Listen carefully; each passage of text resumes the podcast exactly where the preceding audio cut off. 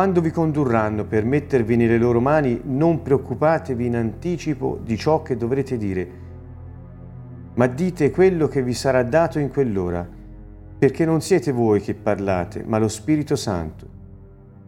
Il fratello darà il fratello alla morte e il padre il figlio. I figli insorgeranno contro i genitori e li faranno morire. Sarete odiati da tutti a causa del mio nome ma chi avrà perseverato sino alla fine sarà salvato. Quando poi vedrete l'abominazione della desolazione, della quale ha parlato il profeta Daniele, posta là dove non deve stare, chi legge faccia attenzione. Ora quelli che saranno nella Giudea fuggano ai monti. Chi sarà sulla terrazza non scenda e non entri per prendere qualcosa da casa sua. Chi starà nel campo non torni indietro a prendere la sua veste Guai alle donne che saranno incinte e a quelle che allatteranno in quei giorni. Pregate che ciò non avvenga d'inverno, perché quelli saranno giorni di tale tribolazione che non ce n'è stata una uguale dal principio del mondo che Dio ha creato fino ad ora, né mai più vi sarà. Se il Signore non avesse abbreviato quei giorni, nessuno si salverebbe. Ma a causa degli eletti che si è scelto, Egli ha abbreviato quei giorni. Allora, se qualcuno vi dice il Cristo eccolo qui, eccolo là, non credeteci, perché sorgeranno falsi Cristi e falsi profeti e faranno segni e prodigi per sedurre, se fosse possibile, anche gli eletti. Un caro saluto a tutti da Siena, Canto Nuovo. Ci troviamo ancora insieme per eh, questo percorso attraverso il Vangelo scritto da Marco, il libro di Marco, sulla buona notizia del Regno dei Cieli. E il capitolo 13 di questo libro ci offre uno spaccato profetico su quello che doveva succedere, che è successo in parte e che succederà da quando Yeshua ha lasciato i suoi fino al suo ritorno. Ehm, è un capitolo piuttosto anche difficile perché racconta di tanti eventi e situazioni che eh, non è facile collocarle nel tempo, perché a noi piace molto poter avere una logica successione degli eventi nella storia, è quello che sempre un po' cerchiamo. Ed è un po' difficile riuscire ad inquadrare tutto quello che Gesù dice in questo capitolo in questo senso logico, sistematico, come noi siamo abituati a pensare. Voglio anche dire che questo capitolo è opportuno leggerlo insieme ad altre parti della Bibbia, cito il libro di Daniele, per non parlare del libro dell'Apocalisse della Rivelazione che chiude il Nuovo Testamento e la Bibbia. Eh, possiamo parlare anche degli scritti di Paolo, eh, di Pietro, che toccano temi molto attinenti a quello che stiamo discutendo. Il verso 10 è il verso mm, che forse più di ogni altro, ed è un'impressione mia personale, eh, anzi è proprio una riflessione anche personale, è quello che più di ogni altro è come un faro di speranza in questi eventi, eh, giustamente tra virgolette chiamati apocalittici, cioè che riguardano la fine dei tempi. Perché? Perché se voi osservate questo scritto, le parole che Gesù ha detto sono condensate, ovviamente, ma eh, quello che resta a noi è un susseguirsi di eventi tragici, di eventi duri, difficili, è un susseguirsi di eh, avvertimenti che il Signore dà in relazione a come conviene ai credenti comportarsi per affrontare e superare questi eventi ed è anche una, eh, un crescendo di, eh, di mh, mm, condensazione, di picchi nella storia di quello che sarà la mm, cattiveria del cuore dell'uomo, la crudeltà eh, diabolica e tutto il resto eh, che possiamo mm, dire. Ehm, quindi è un insieme, come ho già detto, di eh, eventi che sono illuminati, a mio avviso, da questo verso. Mentre succederà tutto questo, che sono un po' le, brut- le, le, dire, le brutte notizie, quello che può succedere, tant'è vero che si parla della grande tribolazione, che mai più ci sarà come in questo momento, Yeshua dà un faro ed è quello che mentre succede questo, il messaggio, la buona notizia del regno dei cieli non avrà confini e, e, e dilagherà in tutto il mondo perché toccherà tutte le nazioni, sarà proclamata a tutte le nazioni. Quindi, come dire che, come tutte le volte, quando c'è un momento di difficoltà, un momento eh, di persecuzione soprattutto, un momento eh, in cui è difficile rimanere eh, in, equilibrio, eh, questo per il credente, per il cittadino del regno dei cieli, per il discepolo del maestro Yeshua, è una spinta così forte e potente a portare a tutti quel messaggio di vita e di speranza. Ecco, quindi lo, ricollego il tutto dicendo che mentre ci saranno eventi brutti, ci sarà contemporaneamente un'espansione del Vangelo come forse non si è mai vista. Questo implica che i credenti non si vergogneranno di Gesù, implica che considereranno la loro vita di minor valore della grazia del Signore. Vuol dire che considereranno ehm, eh, la salvezza di quelli a cui annunciano il Vangelo eh, più importante del loro benessere. Questo implica anche che lo Spirito Santo sarà all'opera con eh, una potenza tale che forse non si è mai vista, perché si tratta non solo di resistere ad eventi drammatici, ma anche di far brillare il Vangelo come una stella in questo mondo che va sempre più oscurandosi per chi non appartiene al Messia, eh, come forse non è mai successo. Per cui ecco, volevo inquadrare eh, questo capitolo in questa cornice. E, e, dal verso 11 infatti inizia subito lui a dire quando vi condurranno per mettervi nelle loro mani di chi? Di tutte le genti immagino sia. Quindi mentre c'è questa espansione c'è una persecuzione perché le genti che sono nell'ombra difficilmente accolgono il messaggio della luce. Um, dice non preoccupatevi prima di ciò che direte, ma eh, ci sarà lo Spirito Santo eh, che parlerà in voi, non sarete voi a parlare. Quindi vedete, c'è eh, di pari passo c'è una persecuzione che Gesù, Gesù lo disse no? chiaramente, non, non, qui, in altre parti, disse se hanno perseguitato me, perseguiteranno voi, così come mi hanno rifiutato me, rifiuteranno voi. Quindi questo eh, diciamo, è normale nella vita di un discepolo del Signore, è normale. È normale che lo Spirito Santo in noi, quando siamo in quelle situazioni, eh, ehm, manifesti una tale potenza, una tale gloria, che non consiste solo in gesti soprannaturali come i segni, guarigioni, liberazione, eccetera, che questi fanno parte della manifestazione della potenza dello Spirito Santo, ma qui è che metterà sulla bocca di coloro che devono essere giudicati delle parole che loro stessi non avrebbero mai potuto trovare. E quindi rassicura Yeshua e dice non preoccupate, vuol dire non occupate in anticipo la vostra mente. Sembra avvertire eh, di questo i suoi ed è, credo, un avvertimento buono per tutti, perché tutte le volte che ci troviamo di fronte ad una resistenza, un'opposizione, per non dire una persecuzione, e qualcuno davanti al quale siamo chiamati a rispondere della nostra fede, se noi occupiamo in anticipo la nostra mente cercando di predisporre i nostri discorsi, i nostri pensieri, eh, finisce che non diamo spazio allo Spirito Santo, che ci suggerirà invece le parole di Dio da proferire. Ci invita a mantenere una mente aperta nell'intimità e nel rapporto con il Signore, piuttosto che preoccuparsi di essere noi gli artefici di una bella difesa. Um, poi dice qualcosa, verso 12, piuttosto eh, crudo, e cioè addirittura succederà che eh, il fratello darà il fratello alla morte, il padre darà il figlio alla morte, i figli insorgeranno contro i genitori e li faranno morire.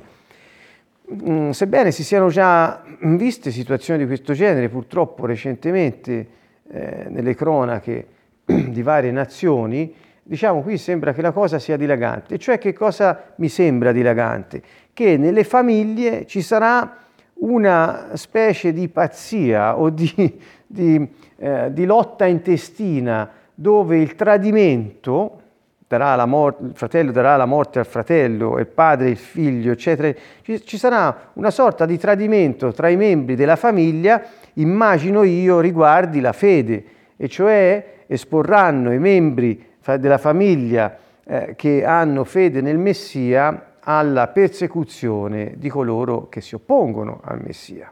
Questa è la mia eh, considerazione. Comunque sia, questa persecuzione non è soltanto davanti alle sinagoghe, ai tribunali, come ha detto al verso 9, ma eh, qui siamo al verso 12, anche nelle famiglie.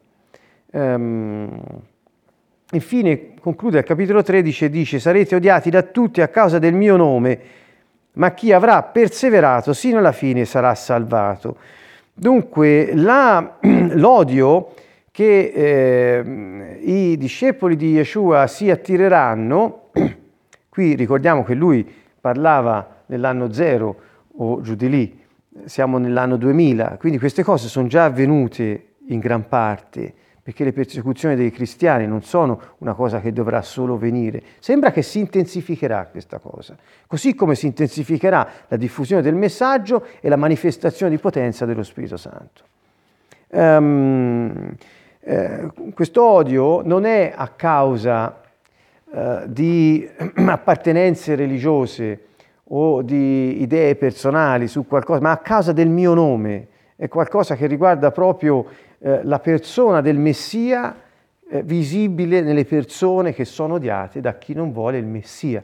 Quindi eh, ricorderete proprio quando eh, Yeshua appare a, a Paolo ehm, e, e gli dice perché mi perseguiti? Ecco, noi ci possiamo immaginare che questo corpo del, del Messia, del Signore, che è la sua, eh, la sua, comunità, la sua chiesa, come la chiama, mh, appunto viene perseguitata ed è lui che viene perseguitato in loro, cioè i suoi discepoli, i credenti. E c'è questa chiusura che dice chi avrà, eh, chi avrà perseverato sino alla fine sarà salvato. Questa, questa affermazione eh, ho trovato varie interpretazioni, eh, tutte degne di attenzione. Qualcuno dice eh, che vuol dire sarai salvato?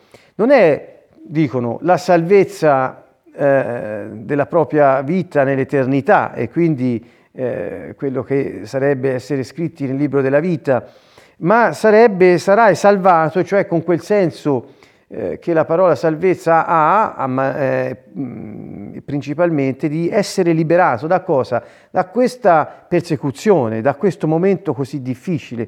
Quindi sarai salvato non per la vita eterna che già hai, ma sarai salvato da questa persecuzione. Cioè questa non potrà ucciderti, non potrà eh, toglierti da me. Ecco, qualcuno la interpreta così. Qualcuno invece la interpreta nel, nel fatto che dice se resisti fino alla fine, riuscirai ad entrare nel regno come ricompensa della tua perseveranza. Quel che vuol dire che ci sarà questa escalation, questo crescendo di tutte queste situazioni, però se perseveri eh, sarai, sarai, salvato da tutto questo, cioè sarai liberato da questa persecuzione. Mm, questo non vuol dire che non la subirai, ma vuol dire che non potrà toglierti dalle mie mani. E poi inizia il verso 14 di questo capitolo. Come vedete qui c'è un cambio, c'è un cambio improvviso. Fino ad ora ha parlato di eventi generali, di diffusione del messaggio a tutte le nazioni, di persecuzioni, di giudizi davanti a sinagoghe e tribunali, tutte le genti che, che, che, che odiano i credenti e addirittura nelle famiglie ci sono tradimenti esposizioni alla morte. Insomma, è una situazione eh, piuttosto eh, drammatica, ma è generale. Qui nel verso 14 c'è una uh, messa a fuoco, è come se si entrasse quasi in un ultimo momento di questa tribolazione eh, che possiamo dire diventa grande, in questo senso tribolazione, secondo le parole proprio di Yeshua. E cioè il cambio che c'è al verso 14 è questo. Quando poi vedrete l'abominazione della desolazione posta là dove non deve stare, chi legge faccia attenzione, allora quelli che staranno in Giudea fuggano ai monti.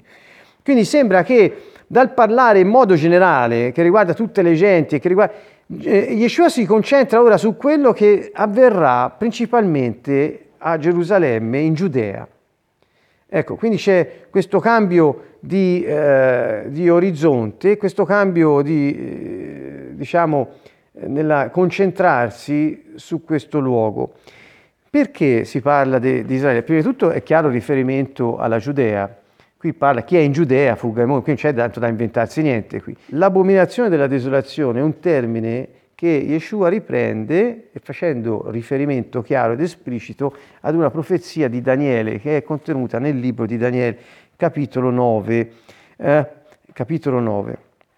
Le parole abominazione della desolazione abomina- sono, sono singolari. Abominazione vuol dire idolo e della desolazione vuol dire l'idolo che causa desolazione o distruzione. Quindi quando vedrete l'idolo o l'immagine dell'idolo, di colui che è un idolo, eh, eh, l'idolo di che? Il Dio di che? L'immagine di un Dio della distruzione. Eh, posta là dove non deve stare, nel verso 15 del capitolo 24 del Vangelo scritto da Matteo c'è una precisazione in più. Dice, quando vedrete l'abominazione della desolazione della quale ha parlato il profeta Daniele, qui non è solo un'allusione attraverso le parole, ma Matteo dice, è il libro di Daniele al quale faceva riferimento Gesù, posta in luogo santo, dice in questo libro Matteo. E quindi tutti eh, si immaginano che si tratti del Tempio a Gerusalemme, perché posta là dove non deve stare, posta in luogo santo, sembra fare riferimento al Tempio di Gerusalemme. Um, considerazioni su questo. Um, la um, profezia che riguardava eh, Daniele, la profezia nel libro di Daniele, faceva riferimento a un evento che accadde circa nel 167 a.C., e cioè che è ben scritta nel, libro, nel primo libro dei Maccabei, mm, che riguarda la, la eh, dissacrazione del Tempio da parte di Antioco Epifane, questo greco, che eh, eh conquistando la città e conquistando appunto il Tempio e tutto quanto, lo, eh, lo dissacrò eh, sacrificando animali impuri e via dicendo, erigendo una statua di, di, di, Zeus nel Tempio e via dicendo. Quindi, quindi l'immagine del Dio della distruzione o della desolazione faceva riferimento, poi quando accadde, nel 167 a.C., tutti lo riferirono la profezia di Daniele a quel momento lì, perché accadde che il Tempio fu profanato dall'immagine di un Dio della distruzione e fu profanato attraverso il sacrificio a questo idolo di maiali nel Tempio, su, eh, sugli altari. Um, è vero che questo accadde allora, 167 anni prima di quando parlava Yeshua, ma Yeshua lo ridisse allora quindi che cosa vuol dire? Che quest'idea della desol- dell'abominio della desolazione è stata anticipata in figura, in profezia da Daniele e in figura da quello che accadde durante il periodo dei Maccabei. E quindi sarà come l'immagine di Zeus eretta nel luogo santo, il Tempio, profanò il Tempio con il sacrificio di animali impuri a questo Dio della distruzione, così accadrà, dice Gesù, negli ultimi tempi. Questo lascia intendere, eh, delle, lascia intendere eh, sottende delle domande piuttosto importanti, perché dal 70 d.C. ad oggi non c'è più il Tempio a Gerusalemme. E quindi se questa medesima situazione deve ripetersi come è nella figura, cioè nel Tempio di Gerusalemme, eh, eh occorre che ci sia un terzo tempio eretto a Gerusalemme. Questo è quello che dicono molti interpreti. Mm, e quindi molti si aspettano che prima o poi verrà ricostruito il Tempio a Gerusalemme e se viene ricostruito il Tempio sarà un segno che la profezia di Daniele trova il suo finale e eh, definitivo adempimento. Mm, e cioè la, la, ricostruzione del Tempio a Gerusalemme sarà un chiaro segno della, della, della vicinanza della fine. Altri invece eh, interpretano questo eh, evento come qualcosa di figurato che non riguarda il Tempio di Gerusalemme proprio perché non c'è, ma riguarda l'idea che eh, ci sia un uomo, un uomo ne, nel quale questa distruzione si manifesti con forza potente. Faccio riferimento al fatto che siccome Yeshua ha detto che non c'è più il Tempio fatto da mani d'uomo, ma eh, il Tempio santo di Dio è Lui e sono tutti quelli come dirà poi Paolo, siete il Tempio dello Spirito Santo, quindi sembra che questa corruzione della distruzione avverrà nel cuore degli uomini che hanno avuto fiducia nel Messia. Ecco, quindi vi lascio eh, anche a questa interpretazione un po' figurata eh, che ha un fondamento in, in, appunto in altre parti della scrittura dove si fa menzione che il Tempio di Dio ora è l'uomo, non è più un edificio fatto di pietre. Eh, comunque sia, le affermazioni del Messia qui eh, lasciano poco spazio a interpretazioni particolari, cioè si tratta di un apice degli eventi a Gerusalemme, in Giudea, sicuramente in Giudea. E dice, eh, invita tutti alla fuga, invita tutti a non indugiare, non rimanere lì, perché? Perché quando ci sarà questo evento di questa abominazione della desolazione, là dove non deve stare, sarà sferrato in Giudea, a Gerusalemme, così sembra di capire, un attacco militare senza precedenti. Ecco, quindi ci sarà una grande guerra, una concentrazione di, eh, eh, militare che non, non lascerebbe scampo a nessuno. Dice chi sarà in terrazza non scenda, non entri per prendere qualcosa da casa sua, chi sarà nel campo non torni indietro a prendere la sua veste. Guai le donne che saranno incinte a quelle che allateranno in quei giorni, pregate che ciò non avvenga d'inverno. Ora, nel, è molto simile a quello che scrive Matteo nel suo libro. Eh, al contrario, eh, nel libro di Luca, eh, non si fa riferimento a questi eventi finali, drammatici, di guerra, di pericolo imminente, dal quale non c'è tempo per salvarsi se non scappare, non indugiare, eh, dove? In Giudea, eh, mm, bensì Luca fa riferimento agli eventi della distruzione del Tempio nel 70 d.C. Quindi hanno saputo leggere queste eh, diverse impostazioni perché altrimenti, come molti hanno fatto, si rischia di leggere Marco eh, come un racconto della distruzione del Tempio nel 70 d.C., ma così non è per tutto quello che abbiamo detto fino ad ora e che continueremo a dire.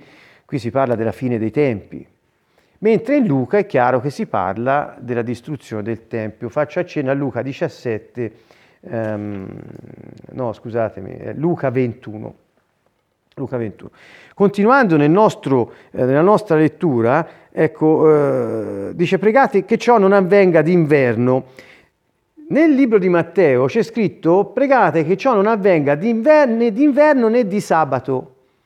Cosa vuol dire questo? Alcuni interpreti ebreo-messianici per la maggior parte hanno rilevato, ma non solo, è evidente da quello che c'è scritto, mm, che questi eventi avverranno ehm, in Gerusalemme, comunque in Giudea, perché dire che non avvenga di sabato ha senso soltanto per gli ebrei. Per noi non avrebbe gran senso dire eh, di sabato un altro giorno, insomma. Invece qui è chiaro, quindi siamo in Giudea, fuggite sui monti, ehm, ehm, e, e, e, dice pregate che non avvenga di sabato, perché di sabato non avrebbero questa resistenza ovviamente a fuggire perché osservavano il riposo sabbatico. Quindi ehm,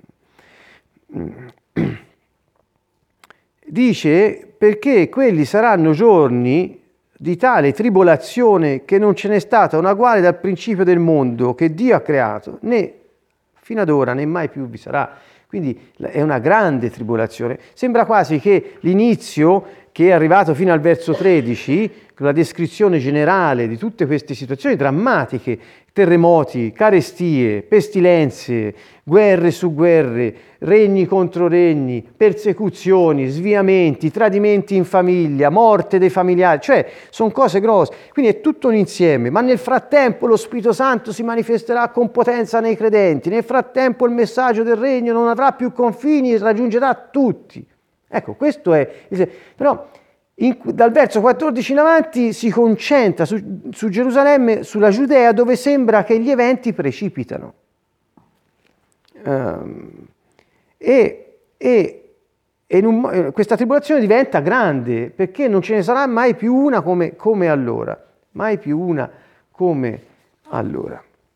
Abbiamo la tendenza spesso quando accade qualcosa di simile, dice è questo, è questo che diceva Gesù e poi però è sempre andata avanti, è sempre continuata. Ci sono dei chiari segni. Gesù è stato chiaro, ci sono dei chiari segni. Sono, la maggior parte, sono segni progressivi che sono iniziati e non sono ancora finiti. Altri dovranno avvenire, ma sono, come dire, progressivamente in itinere. Ecco, forse è meglio leggere questi eventi come un grande svolgimento nel corso della storia con un incremento, un crescendo che arriva fino all'apice in cui eh, vedremo in Giudea e a Gerusalemme questi eventi precipitare. Sarà quello momento in cui alcuni diranno il Cristo eh, o il Messia, eccolo qui, eccolo là. E lui dice non credeteci. Quindi qui l'inganno, il traviamento avviene proprio sulla persona del Messia. Perché? Perché siccome, vi leggo anche Matteo, ho qui una tavola sinottica dei tre, eh, dei tre Vangeli, appunto Marco, Matteo e Luca, perché aiuta molto a mettere in fila gli eventi, nel libro di Matteo, al capitolo eh, eh, 24, verso 12, quando dice molti si svieranno, si tradiranno, si odieranno a vicenda, chi molti? Molti credenti, sorgeranno e sedurranno molti, o comunque agiranno nell'ambito delle comunità eh, messianiche. Verso 12, poiché l'iniquità aumenterà, l'amore dei più si raffredderà. L'amore, e qui è usato la parola eh, greca che indica l'amore divino, quell'agape divina, quell'amore divino, non è l'eros o, la, o, la, o l'amicizia, ma proprio eh, l'amore divino si raffredderà, che vuol dire che di fronte a questi eventi avranno paura, le persone avranno paura, si tradiranno a vicenda, si odieranno per, per, per non esporsi a pericolo. I falsi profeti avranno buon gioco a dire sono io, sono io, e lui dice non ci credete, e dice a causa della cattiveria, dell'iniquità, della malvagità che crescerà esponenzialmente, i cuori dei più si raffredderà. Cioè molti credenti perderanno il loro amore per Dio. E questo è il pericolo grosso dal quale ci... Quindi Gesù, nel raccontare terremoti, carestie, guerre, epidemie, cioè, lo ha detto in lungo e largo, ma gli eventi pericolosi per i suoi non sono questi, sembra, sono il traviamento, l'inganno con la bugia, la, i falsi profeti, i falsi messia che arrivano e dicono sono io. Perché? Perché ha buon gioco un falso profeta, un falso messia? Perché quando la paura è tale che dai a morte il figlio tradendolo eh, pur di salvare la tua pelle, eh, o quando la paura è tale che a causa di queste situazioni malvagie d'intorno uno dice non ho più fiducia in Dio, non sento più amore per Lui, l'arrivo di uno che dice sono io il Messia riaccende la speranza di salvare sempre la stessa pelle. E quindi eh, è facile cadere in, quella, in quel guaio. Ecco perché Yeshua mette in guardia da queste cose principalmente e chiuderà il capitolo dicendo vigilate, vigilate, vigilate, vigilate sui terremoti, ma no, vigilate sulle carestie, ma no, vigilate sugli inganni e sulle seduzioni che il nemico non mancherà di suscitare in quei giorni eh, difficili. Chiudo dicendo, lui dice non credeteci perché sorgeranno falsi messia e falsi profeti, quindi alcuni diranno sono il messia, altri diranno succederà questo, perché saranno falsi profeti, cioè diranno, diranno prediranno cose future eh, che non, vengono, non viene da Dio questo, e dice faranno segni e prodigi per sedurre, se fosse possibile, anche gli eletti. Quindi ehm, questi segni e prodigi quali sono? Quelli, quelli, quelli potenti manifestazioni soprannaturali. Quindi Gesù mette in guardia, non è il segno, il prodigio che, eh, che eh, vi potrà guidare in quei momenti, non è quello, ma sembra che emerga la, l'unica certezza, la sua persona, le sue promesse e l'attesa nella vigilanza. Quindi eh, dice, potrebbe ingannare anche gli eletti, anche gli eletti, se possibile, potrebbero sedurre anche gli eletti. Chi sono gli eletti? Beh, alcune interpretazioni sono state molto parziali, cioè dicono gli eletti sono gli ebrei, ma eh, eh insomma sembrerebbe, eh, ripeto, semplicemente parziale. Direi che l'interpretazione più accettata, alla quale anch'io aderisco sicuramente, gli eletti sono coloro il nome dei quali è scritto nel libro della vita, ecco, cioè quelli scelti. Scelti perché? Perché sono stati chiamati, hanno risposto, eccomi, e Dio li ha scelti per la vita. Quindi io ritengo si tratti, si tratti di questo. Va bene, allora credo che per stasera eh, possiamo fermarci qui. La prossima volta concludiamo il capitolo 13 e cercheremo di fare un riepilogo di quelli che saranno i segni. Vi ricordo le eh, domande eh, che eh, alcuni discepoli, chi erano? Erano Giovanni, Giacomo, Pietro e Andrea, posero a Yeshua. Nel libro di Marco sembra che gli chiesero solo, ma allora quando sarà distrutto il Tempio? In realtà la risposta sembra essere confacente e coerente alle domande registrate nel libro di Matteo, cioè quando avverranno queste cose, cioè la distruzione del Tempio, risponde nel libro di Luca. E poi dice, quale sarà il segno della tua venuta? E quando avverrà? Quando sarà il segno della fine di, del mondo? Ecco, queste erano le domande e stanno avendo le loro risposte, come penso un po' tutti noi ehm, in questo momento eh, importante della storia. È opportuno avere il faro acceso e vigilare, perché eh, Yeshua è alle porte, così come ha detto fin da allora tornerò presto. Noi vigiliamo e attendiamo che si adempia la sua parola eh, per, perché possiamo insieme a lui eh, prendere parte alla sua gioia. Con questo vi salutiamo e ci rivediamo alla prossima sessione. Un caro saluto a tutti da Siena, Canto Nuovo.